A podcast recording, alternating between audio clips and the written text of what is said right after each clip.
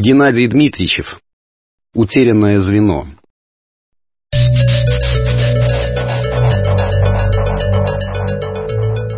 Его звали Германом. Так называл его только отец. Мать — Герой, но он не обижался на нее. Друзья-ровесники — Геркой, что тоже куда не шло. А вот бабушка звала Герочкой. Это он уже никак не мог стерпеть.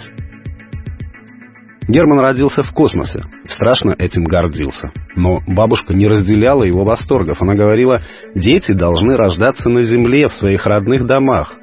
Как она не понимала, что на планете живет великое множество людей, родившихся у себя дома, а тех, кто в космосе, единицы, и он среди них. Не раз Герман пытался втолковать ей это. Бесполезно. И вообще она была странная, не похожа на них, говорила часто непонятно. Когда он ложился спать, бабушка подсаживалась к его пневмокровати и пыталась рассказывать какие-то глупые истории, которые называла сказками. Сначала Германа это немного развлекало, но скоро ее болтовня начинала раздражать, и он обрывал рассказ, говоря, что в жизни так не бывает. В этих историях всегда кого-то спасали или защищали во имя любви и справедливости. Бабушка пыталась втолковать Герке, что такое любовь, но то ли плохо формулировала, он так ничего не понял.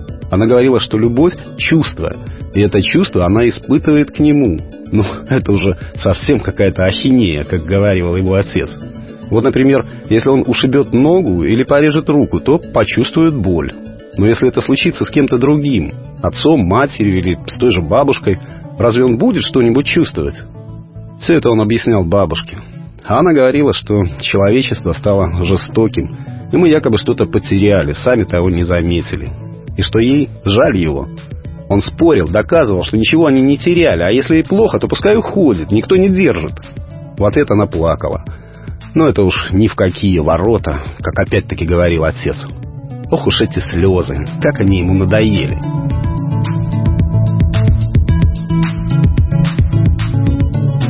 Недавно, подслушав разговор родителей, Герман узнал, что бабушка вовсе не его бабушка.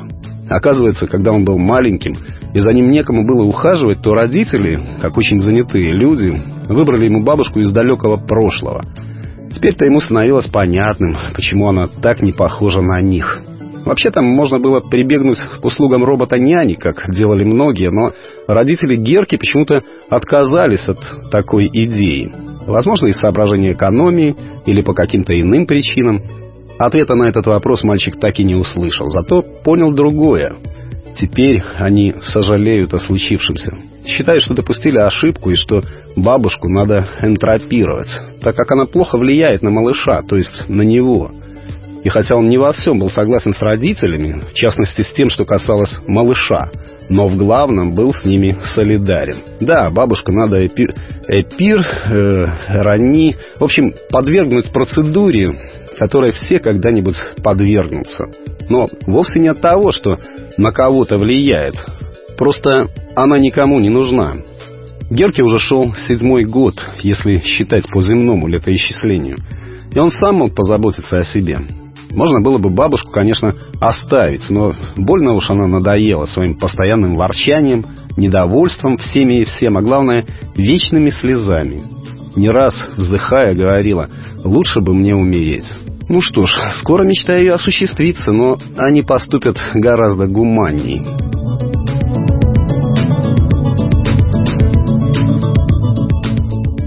Незадолго до подслушанного разговора бабушка поругалась с родителями. Правда, ссора была не первой, но именно после нее родители приняли такое радикальное решение – энтропировать бабушку.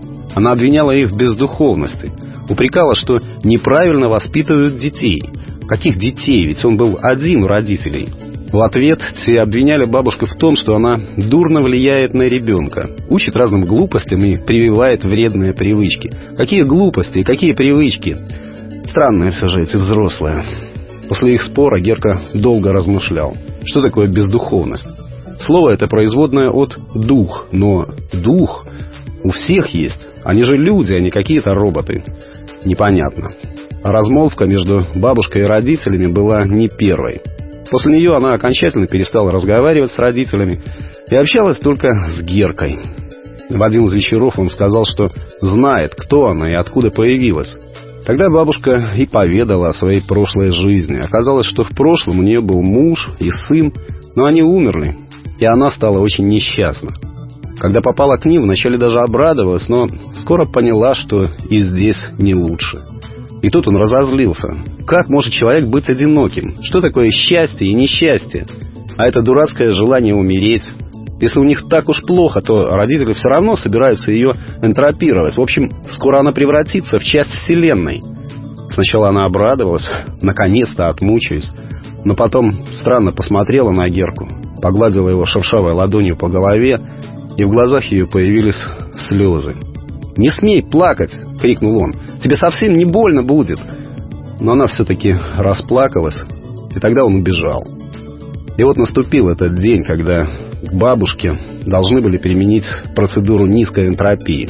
К ней присоединили провода, и отец подошел к пульту. Через мгновение бабушки не станет. И тут с Геркой что-то случилось. В груди сжалось, стало нестерпимо больно, к горлу подступил жесткий комок. Он бросился к бабушке. Что-то кричали мать и отец, но Герман их уже не слушал. Яростно обрывал паутинки проводов, опутывающие его, бабушку. А по щекам текли горячие слезы, которые он так ненавидел.